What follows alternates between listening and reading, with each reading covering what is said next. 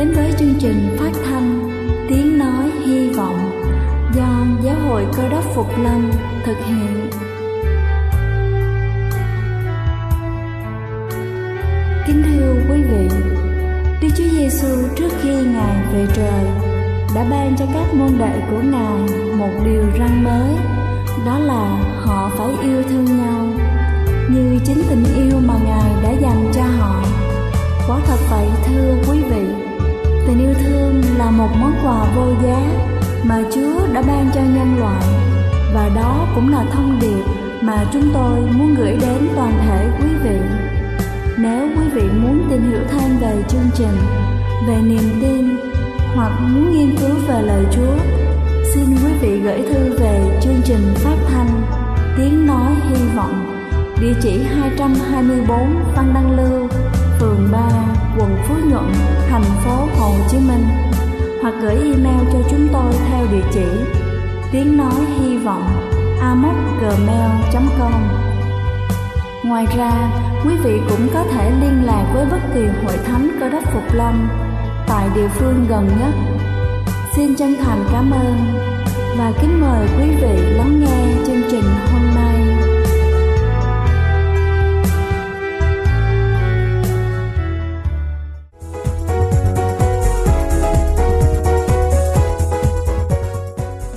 Chào quý vị khán giả thương mến, cầu xin Chúa luôn ban cho quý vị sức khỏe thật dồi dào. Kính thưa quý vị, không chỉ có áp lực công việc và cuộc sống mới khiến cho chúng ta bị đau đầu, có thể chúng ta không biết thực phẩm hàng ngày mà chúng ta ăn cũng là một trong những nguyên nhân khiến chúng ta phải đối diện với những cơn đau đầu đáng ghét. Hôm nay, chúng ta sẽ cùng nhau tìm hiểu về những loại thực phẩm đó. Đầu tiên đó chính là cà phê. Cà phê có thể gây đau đầu nếu chúng ta sử dụng nhiều và thường xuyên trong thời gian dài. Cà phê có tác dụng gây kích thích thần kinh, gây căng thẳng và lo lắng dẫn đến căng cơ, có thể gây đau đầu. Cà phê cũng làm giảm lưu lượng máu não. Thứ hai đó chính là bia. Bia gây mất nước và cung cấp CO2 khiến chúng ta bị nhức đầu. Bia hơi có chứa tiramin là một trong những hóa chất có liên quan đến đau đầu. Thứ ba đó chính là thức ăn. Thức ăn được chế biến từ thực phẩm, không được tươi, có thể là nguyên nhân khiến chúng ta bị đau đầu. Tiramin tăng khi thực phẩm được lưu trữ trong thời gian dài không có còn tươi mới. Vì vậy, hãy cẩn thận sử dụng thức ăn thừa và chọn lựa nguyên vật liệu khi nấu. Thứ tư đó chính là mất nước. Cơ thể của chúng ta cần nước để hoạt động tốt hơn. Thiếu nước chúng ta sẽ bị đau đầu. Trung bình mỗi ngày, phụ nữ cần uống 8 ly nước và nam giới cũng cần 10 ly nước. Thứ năm đó chính là thực phẩm lên men. Dưa muối, nước tương, nước sốt hay những thực phẩm lên men khác là những món ăn được nhiều người ưa thích. Song chúng có thể là nguyên nhân dẫn tới cơn đau đầu của chúng ta. Thứ sáu đó chính là sô-cô-la. Nghiên cứu gần đây được trình bày tại Hiệp hội Nhức đầu quốc tế cho thấy cacao thực sự có thể bảo vệ các tế bào thần kinh gây ra chứng đau nửa đầu. Nhưng 22% người bị nhức đầu cho biết sô-cô-la là một trong những nguyên nhân khiến họ bị đau đầu. Nhiều người bị chứng đau nửa đầu đã tăng sự thèm ăn và thèm ăn sô-cô-la ngay trước khi cơn đau đầu của họ bắt đầu. Như vậy, việc mà chúng ta ăn sô-cô-la không phải là nguyên nhân gây đau đầu mà là dấu hiệu cho thấy chúng ta sắp đau đầu. Thứ bảy đó chính là thịt chế biến sẵn. Chưa có nghiên cứu khẳng định rằng ăn thịt chế biến sẵn sẽ làm cho chúng ta bị nhức đầu. Nhưng ăn những thực phẩm như là xúc xích, thịt nguội, chúng ta có thể bị đau đầu thêm. Đó là bởi vì các loại thịt chế biến có chứa chất bảo quản thực phẩm được gọi là nitrat và nitrit. Không chỉ khiến chúng ta bị đau đầu, nitrat còn tăng nguy cơ gây bệnh tim, bệnh đái tháo đường. Và cuối cùng đó chính là chuối. Chuối thường không xuất hiện trên danh sách các thực phẩm gây đau đầu, nhưng chúng có thể gây ra chứng đau nửa đầu cho những người nhạy cảm với tiramin. Nghiên cứu cho thấy vỏ chuối có tiramin cao khoảng 10 lần so với bột chuối. Chưa có nghiên cứu đáng tin cậy về điều này, nhưng chúng ta hãy bỏ miếng sơ vỏ chuối nếu không muốn bị đau nửa đầu. Kính thưa quý vị, nếu chúng ta đang gặp các vấn đề về những cơn đau đầu này, hãy kiểm tra xem có phải chúng ta đã sử dụng quá nhiều thực phẩm trên trong một thời gian dài hay không hoặc chúng ta có thể nhờ sự trợ giúp từ các chuyên viên y tế. Chúc quý vị luôn vui khỏe. Đây là chương trình phát thanh Tiếng Nói Hy Vọng do Giáo hội Cơ đốc Phục Lâm thực hiện. Nếu quý vị muốn tìm hiểu về chương trình hay muốn nghiên cứu thêm về lời Chúa, xin quý vị gửi thư về chương trình phát thanh Tiếng Nói Hy Vọng, địa chỉ 224 Phan Đăng Lưu, phường 3, quận Phú Nhuận, thành phố Hồ Chí Minh hoặc gửi email cho chúng tôi theo địa chỉ tiếng nói hy vọng amogmail.com Ngoài ra, quý vị cũng có thể liên lạc với bất kỳ hội thánh cơ đốc Phục Lâm tại địa phương gần nhất. Xin chân thành cảm ơn và kính mời quý vị tiếp tục lắng nghe chương trình hôm nay. Xin thân ái kính chào toàn thể quý ông bà anh chị em.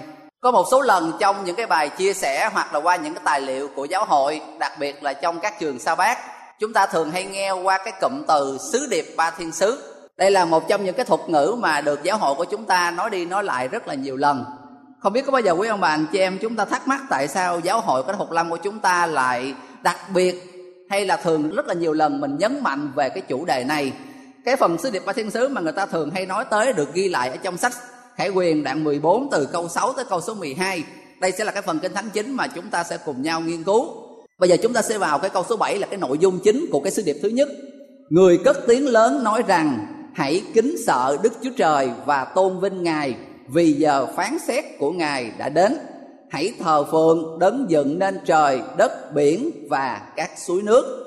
Ngay trong cái sứ điệp thứ nhất này có ba mệnh lệnh mà vị thiên sứ và kinh thánh kêu gọi chúng ta phải làm. Cái đầu tiên kinh thánh kêu gọi chúng ta là phải kính sợ đức chúa trời. Đó là mệnh lệnh thứ nhất. Mệnh lệnh thứ hai là chúng ta phải tôn vinh ngài. Và cái thứ ba, đó chính là hãy thờ phượng đức chúa trời. Nguyên nhân tại sao thì nằm ẩn ở trong ba cái này ghi rằng vì giờ phán xét của ngài đã đến. Như tôi đã nói khi nãy, ngay sau khi cái sứ điệp này kết thúc là cái cảnh đức chúa giêsu tại lâm và chúng ta là người có đốc lâm. Mình biết rằng khi đức chúa giêsu trở lại, kinh thánh nói rằng ngài đem theo phần thưởng với ngài. Những người công bình, kể cả những người đang ngủ yên ở trong chúa và kể cả những người vẫn còn đang sống như chúng ta ở đây, thì tất cả những người công bình đều sẽ được cất lên thiên đàng và sống với chúa một cái giai đoạn một ngàn năm hạnh phúc ở đó. Nhưng mà trước khi mà chúa trở lại thì một cái công việc ngài phải làm đó là ngài phải thực hiện công việc phán xét để phân loại ra ai là người công bình, ai là người không công bình, để rồi khi chúa trở lại thì những cái đối tượng mà thực sự gọi là thuộc cái diện công bình được lên thiên đàng thì họ mới sẵn sàng.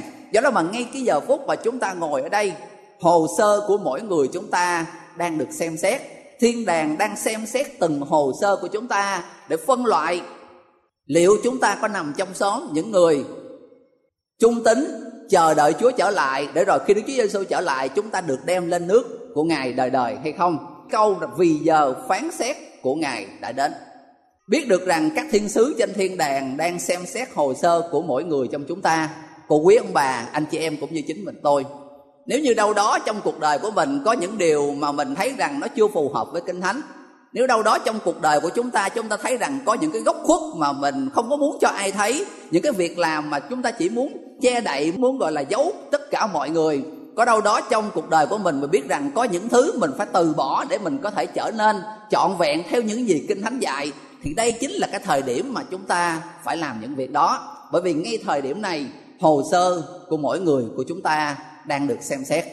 Trong phần này thì kêu gọi chúng ta phải làm ba điều. Phải kính sợ đức chúa trời phải tôn vinh ngài và thờ phượng ngài. Cái câu hỏi được nêu ra là tôi kính sợ chúa như thế nào?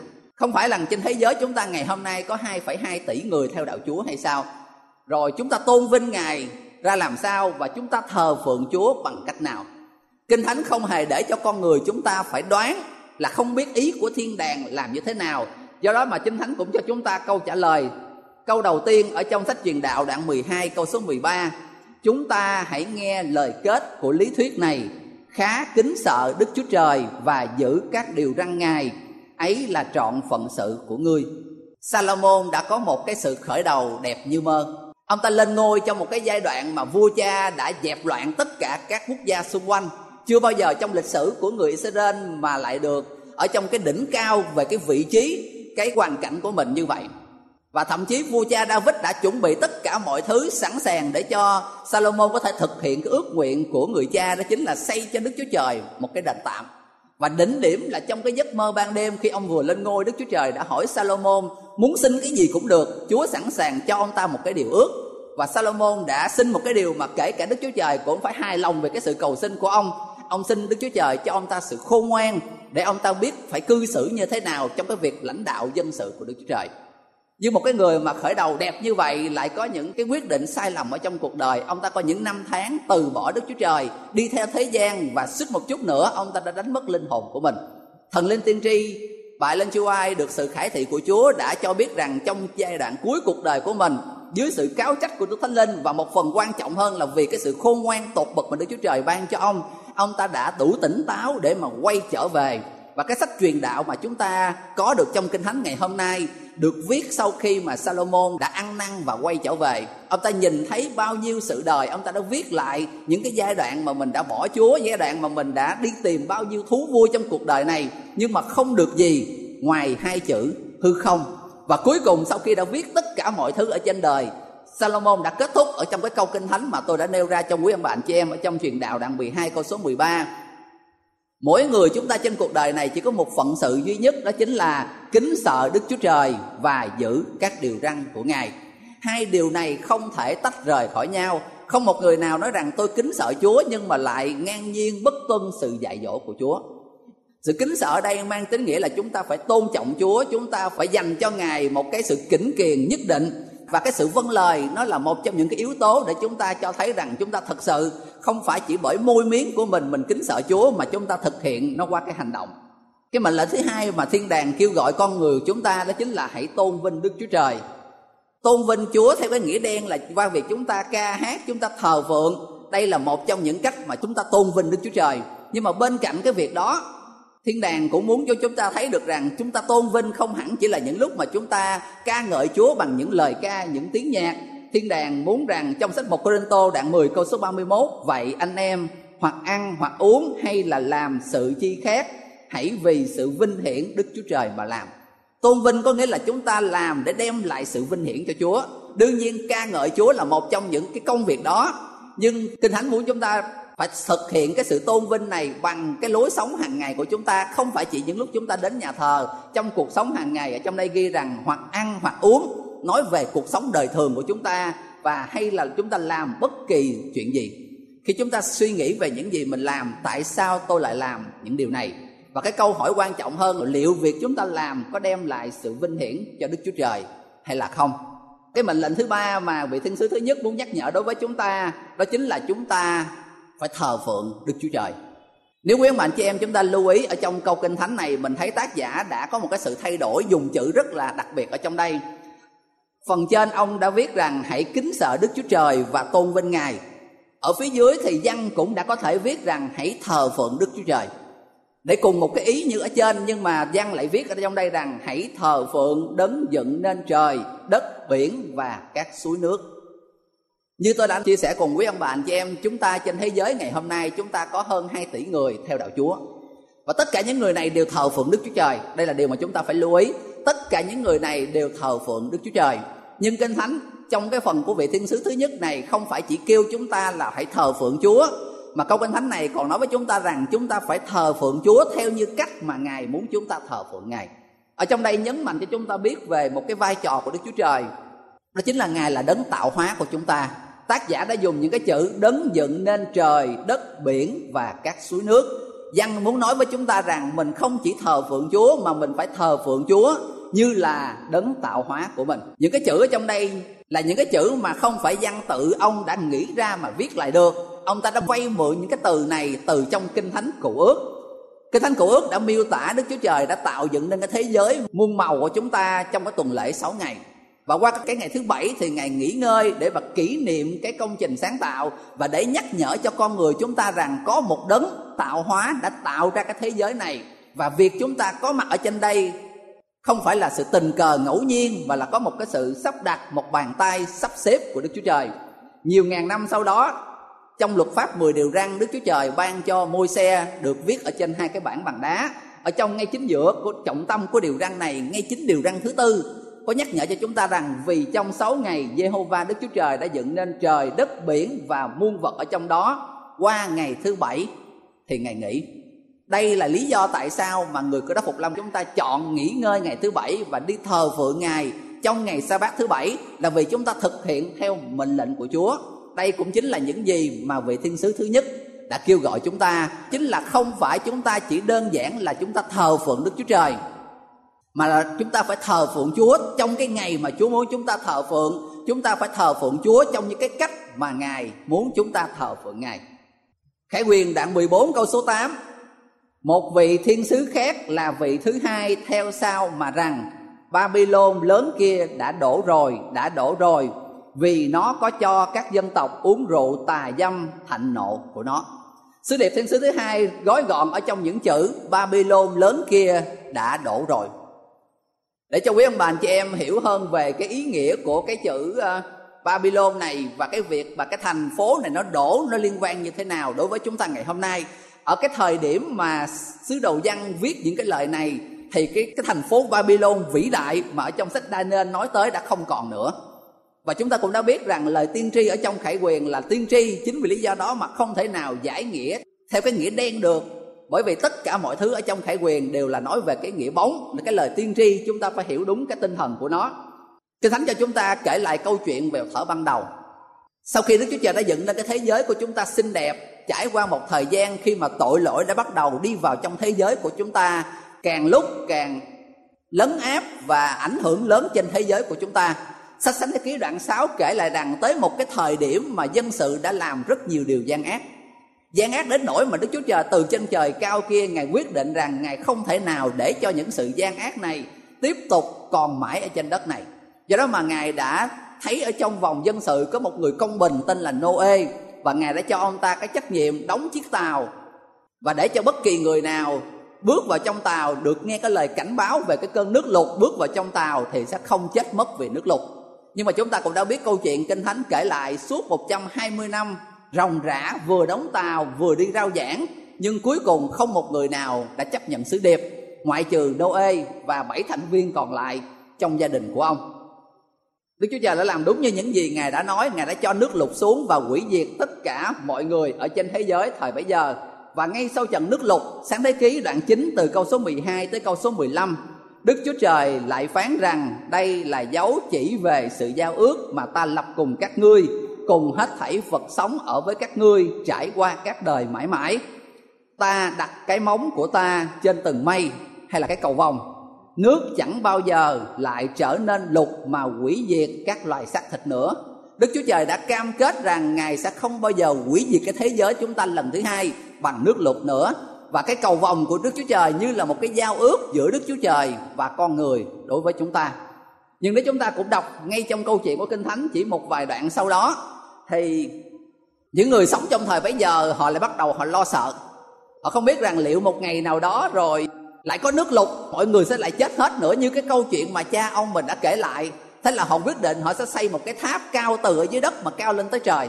Để rồi lỡ có khi nào mà đức chúa trời đã làm nước lụt nữa thì họ có cái chỗ để mà họ lẩn tránh.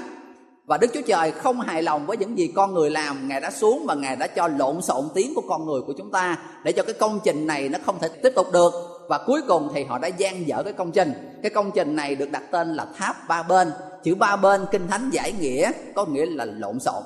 Và chính từ cái chữ gốc ba bên này mà người ta ra cái chữ Babylon, sau này chúng ta được nghe nói rất là nhiều lần ở trong kinh thánh. Do đó mà trong khải huyền khi mà ám chỉ tới cái chữ Babylon, thường thường nói về một cái gì đó mà nó lộn xộn, cái gì đó mà nó không có một trăm phần trăm lẽ thật ở trong đó, nó có sự trộn lẫn giữa lẽ thật và những thứ ở bên ngoài cuộc đời của chúng ta một cái bài học quan trọng mà tôi muốn chia sẻ cùng quý ông bà anh chị em để cho chúng ta lưu ý ở đây, đó chính là con người của chúng ta luôn luôn muốn làm trái ý đức chúa trời.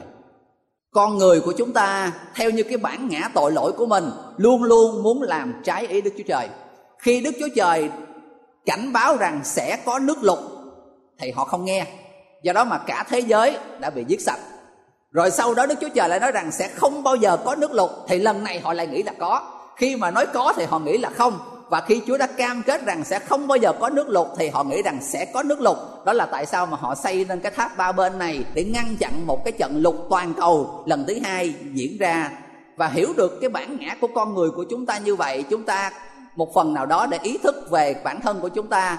Chỉ trừ khi mình hoàn toàn đầu phục ý muốn của mình, làm theo kinh thánh, làm theo những lời chúa dạy, chúng ta mới an toàn còn nếu không, sẽ có rất nhiều lần chúng ta nghe theo cái tiếng nói của tấm lòng của mình, theo những cái sự khao khát của chúng ta mà chúng ta sẽ rời xa khỏi lời của đức chúa trời do đó mà khi nói về sứ điệp thiên sứ thứ hai, khi mà nói về babylon lớn kia đã đổ rồi trong khải quyền đoạn 14 nói về ý chữ Babylon ở đây tượng trưng cho tất cả những cái hệ thống tôn giáo trên thế giới ngày hôm nay mà không có lẽ thật.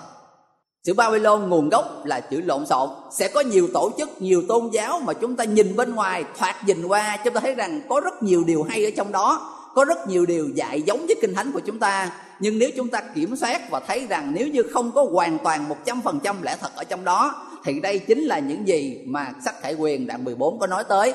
Tất cả những cái hệ thống tất cả những cái tổ chức đó sẽ bị sụp đổ.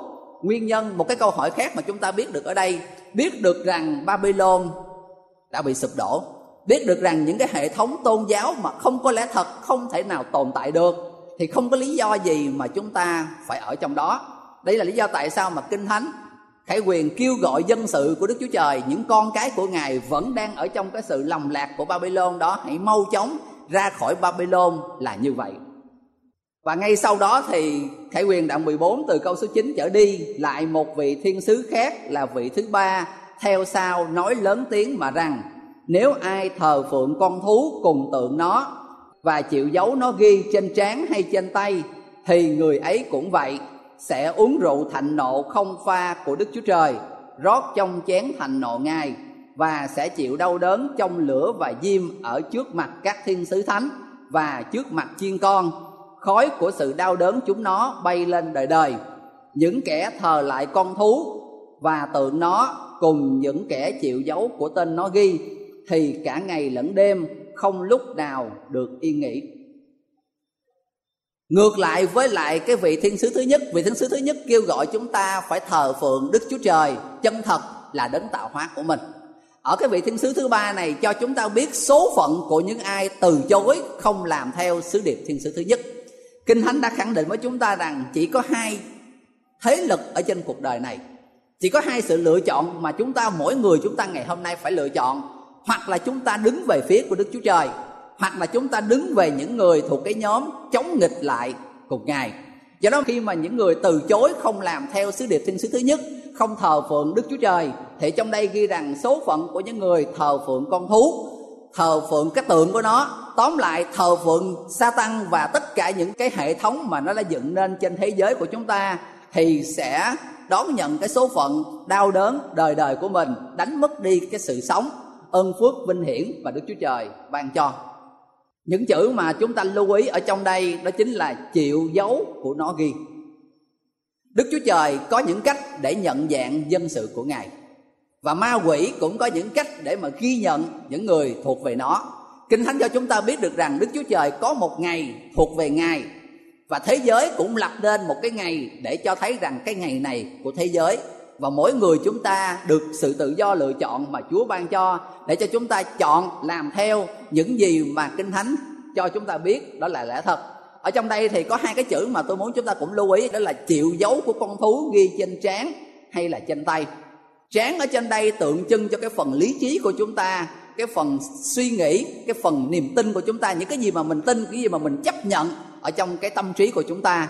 Tay là tượng trưng cho những gì mà chúng ta làm theo như thần linh tiên tri thì cho chúng ta biết được rằng sẽ có một cái thời điểm mà những người sống ở thời kỳ cuối cùng của chúng ta ngày hôm nay phải đi đến sự lựa chọn sẽ có một cái giai đoạn mà kinh thánh cho biết rằng cái giai đoạn bắt bớ cái giai đoạn khó khăn sách Luca cao viết lại rằng nếu như đức chúa trời không cắt ngắn những cái ngày này lại thì sẽ không còn một người nào trung tín và công bình sẽ sống ở trên đất. Nói tóm lại thì các nhà nghiên cứu kinh thánh họ sẽ họ giải nghĩa rằng sẽ tới một cái thời điểm mà mỗi người chúng ta phải đứng đối diện hoặc là chúng ta sẽ thờ phượng Đức Chúa Trời chân thật trong ngày sa bát thánh của Ngài. Với cái giá của nó là chúng ta phải tử vì đạo, chúng ta sẽ chịu bắt bớ, chúng ta sẽ gặp nhiều sự khó khăn, hoặc là chúng ta sẽ chọn con đường dễ dàng của thế gian, đó là giữ cái ngày của thế gian, giữ cái ngày mà thế gian lập nên do đó mà cái chữ trên trán và trên tay đây có nghĩa rằng có những người họ tin rằng ngày thứ nhất trong tuần lễ là ngày thực sự là ngày thánh của đức chúa trời. Đây là những người mà cái dấu đã được ghi ở trên trán. Họ tin đó là sự thật. Ngược lại, dấu ở trên tay có những người là họ không tin ngày thứ nhất là ngày thánh của chúa, nhưng mà vì hoàn cảnh, vì rất nhiều lý do, đơn giản hơn là có những người vì sợ chết và họ làm theo. Thì trong đây ghi cho dù mình tin hay là cho dù mình làm, chúng ta thuộc cái diện là chúng ta đã thờ phượng con thú cùng tượng nó ở đây. Ngay từ thở ban đầu, dưới sự chỉ đạo của ma quỷ, con người đã luôn luôn muốn phá vỡ mệnh lệnh của Đức Chúa Trời. Và nếu quý ông bà anh chị em lưu ý, mình để kỹ trong kinh thánh, trong 10 điều răn chỉ duy nhất mỗi điều răn thứ tư là cái điều răn mà đã được rất nhiều người, gọi là, trên thế giới chúng ta ngày hôm nay vi phạm. Tại sao họ là không phá bỏ đi những cái điều răn khác của Đức Chúa Trời mà chỉ mỗi cái điều răn thứ tư ở đây? Và đây như lời kinh thánh đã nói, nếu như mà mình bỏ một điều thì cũng như chúng ta đã từ bỏ cả 10 điều răn của Đức Chúa Trời. Đơn giản tại sao cái điều răn thứ tư này lại là trọng tâm điểm của tất cả mọi sự tấn công? Bởi vì điều răn thứ tư này chính là cái điều mà thiên đàng muốn con người chúng ta gìn giữ. Đây chính là điều để Đức Chúa Trời nhận diện được dân sự của Ngài. Đây chính là cái dấu hiệu để Đức Chúa Trời phân biệt đâu là những người của Ngài và đâu là những người không thuộc về Ngài. Và mỗi người chúng ta ngày hôm nay đứng dưới sự lựa chọn chúng ta nghe cái bài này để rồi khi mà cái thời kỳ khó khăn đến, chúng ta hãy nhớ lại để rồi từ đó chúng ta đưa tới cái quyết định của mình. Sẽ có một ngày là của đức chúa trời và sẽ có một ngày là của thế gian dựng nên và mỗi người chúng ta phải lựa chọn một trong hai cái ngày này để chúng ta bày tỏ cái niềm tin của chúng ta. Thần linh tiên tri cũng đã cảnh báo rằng có những người mang danh xưng là cơ đốc phục lâm, chờ chúa trở lại. Nhưng rồi khi mà đứng đối diện với lại những cái sự thử thách, những cái sự bắt bớ, những cái sự khó khăn như vậy, họ cũng sẽ gia nhập vào trong cái đoàn người của thế gian và rồi cũng sẽ mang dấu của con thú hoặc là trên trán hoặc là ở trên tay của mình. Và kinh thánh đã cho chúng ta biết được rằng khi mà cái thời điểm đó xảy ra, sau khi mà Luca đã được Đức Chúa Giêsu miêu tả về những dấu hiệu về Đức Chúa Giêsu trở lại và những sự khó khăn của thời kỳ. Khi những sự bắt bớ sẽ xảy ra, bác sĩ Luca đã nói rằng khi mà các ngươi thấy những sự ấy, hãy đứng thẳng, ngước đầu cao lên, hãy mừng rỡ bởi vì sự cứu rỗi của chúng ta đã gần đến. Và khi chúng ta làm được điều đó, chúng ta sẽ nghe được cái lời mà mỗi người chúng ta luôn luôn ao ước, khao khát để mà nghe Đức Chúa Giêsu nói với mỗi người trong chúng ta. Đó chính là hỡi đầy tớ, ngay lành và trung tính hãy đến nhận lấy nước mà Đức Chúa Trời đã sắm sẵn cho các ngươi.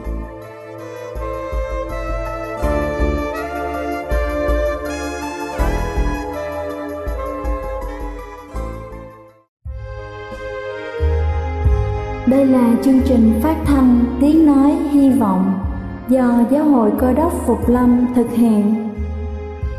Nếu quý vị muốn tìm hiểu về chương trình hay muốn nghiên cứu thêm về lời Chúa, xin mời quý vị gửi thư về chương trình phát thanh Tiếng Nói Hy Vọng, địa chỉ 224 Văn Đăng Lưu, phường 3, quận Phú Nhuận, thành phố Hồ Chí Minh hoặc gửi email cho chúng tôi theo địa chỉ tiếng nói hy vọng amos@gmail.com. Ngoài ra, quý vị cũng có thể liên lạc với bất kỳ hội thánh cơ đốc phục lâm tại địa phương gần nhất. Xin chân thành cảm ơn và hẹn gặp lại quý vị trong chương trình lần sau.